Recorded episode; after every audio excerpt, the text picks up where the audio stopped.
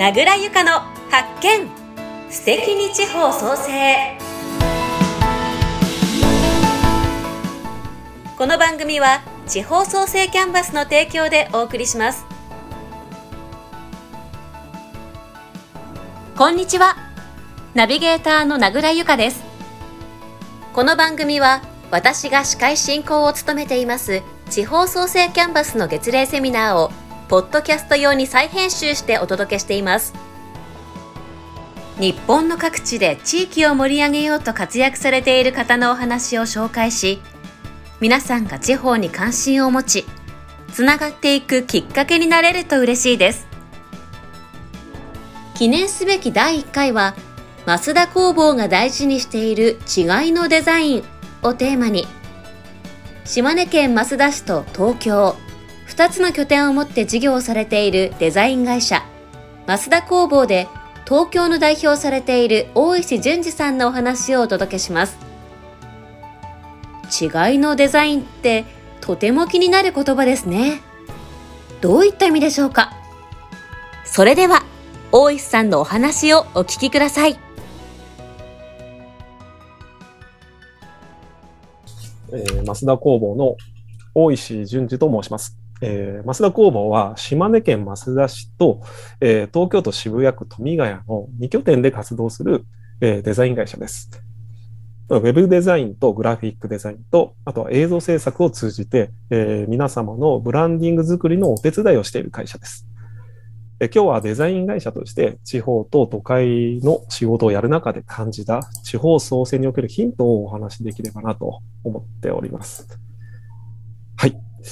はい。えー、とですね、続きましてあ、まずはですね、私の自己紹介をして、その後に増田工房の仕事の話をしながら、えー、地方創生のヒントになるような話ができればなと思います。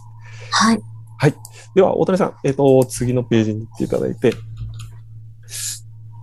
ただ、ちょっと最初に一つお断りをしておかないといけないのが、恥ずかしながら私個人としてはですね、地方創生という言葉をあまりこれまでですね、意識して活動してきてなかったもので、今回この皆様が、えー、参加されている地方創生キャンバスという集まりのゲストでお招きいただいたときは少しこう、戸惑ってしまったというか、自分がこれまであまり意識してなかったもので、僕にそのゲストの役が務まるのかっていうところがちょっと心配だったんですが、あ同じ、えー、島根県増田市の出身の、えー、先輩である大谷さんからのお声かけということで、今日は、えー、やってまいりました。えーまあ、今日参加の、ご参加の皆様におかれましては、えー、地方創生の意識がね、非常に高くいらっしゃると思うので、えー、僕みたいなものがね、あの、何かヒントになるようなことが、えー、喋れるかどうか微妙なんですが、まあ、あの、頑張って話してみたいと思います。えー、私は生まれ育ちは島根県増田市の津田町というところで、えー、小さな海岸と小さな港町に生まれ育ちました。えー、小中高と地元の学校に通って、高校を卒業し、え東京に進学しました。今は東京在住で、え30の父で、趣味はスノーボードとシーカヤックと釣りなど、など、アウトドアが大好きです。えー、ちょっと大谷さん、次のページに行っていただいていいですかね。はい、ありがとうございます。続いてキャリアなんですが、えー、大学卒業後は Web 業界に進路を取りまして、えー、鎌倉にある面白法人カヤックというちょっと変わった名前の IT ベンチャーに入社し、えー、その後転職して1-10というですね、デジタルエクスペリエンスをデザインする、えー、会社に転職しました。そこではですね、あの、まあ、制作職からですね、マネージャー職にもあのつきまして、えー、マネジメ企業のマネジメントの方にも携わっておりました。まあ、あの、キャリアとしては Web デザイン、グラフィックデザイン、UI、UX デザインといったキャリアを、あの、進んでまいりました。で私自身は、まあ、あのデザイン会社のものと言いつつも、えー、ディレクターとしてこれまでずっと動いておりまして、実際に手を動かすデザイナーではないんですが、まあ、企画制作の進行役を務める役割として、まあ、今現在もですね、増田工房で制作の指揮を取るディレクターとして動いておるものです。はい。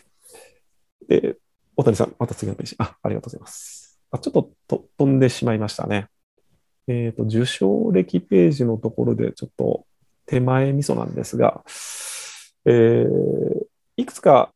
広告賞やデザイン賞の受賞歴もございまして、まあ、増田工房以前のキャリアでの受賞が主なんですが、増田工房以前としてはですね、僕個人としては大企業のウェブプロモーションが仕事の中心で、それこそ大手広告代理店の、えー、電通さんや博報堂さんといった、えー、まあ、大手と、えー、共同して制作するプロジェクトが多かったです。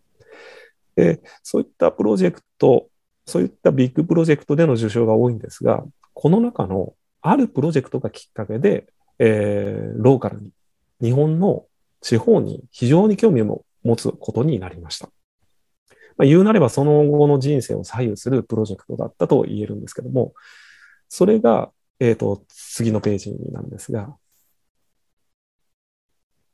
はい。えー、2011年にグッドデザイン賞を受賞した中野クエストという、えー、東京都中野区のウェブプロジェクトでした。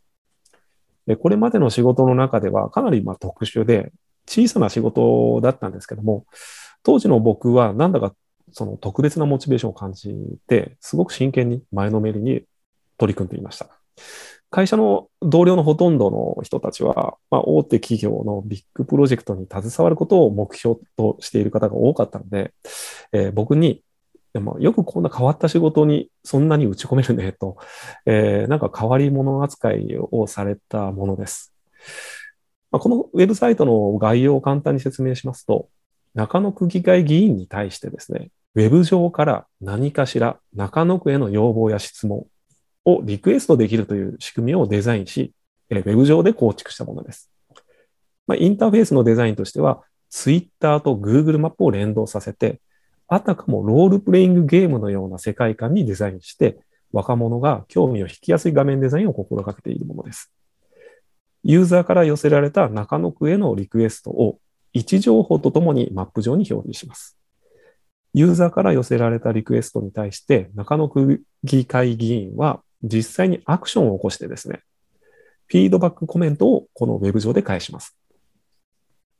で、議員としてのリアルな活動を位置情報付きのツイートという形で、えー、議議員さん自身もですね、このウェブ上に投稿していきます。例えば今、えーと、画面上でご覧いただいているものは、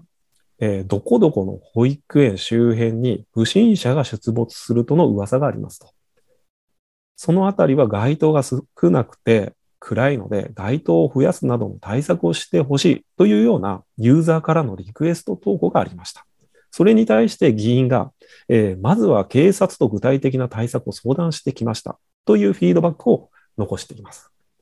このようにウェブサイト上にリアルタイムに反映されるコミュニケーションを可視化し、若いインターネットユーザーの区政への参加を促すプロジェクトでした。このプロジェクトが僕はすごく楽しくて、えー、すっごく個人的にもその、のめり込んだと言いますか、あの、制作に携わって熱狂したんですね。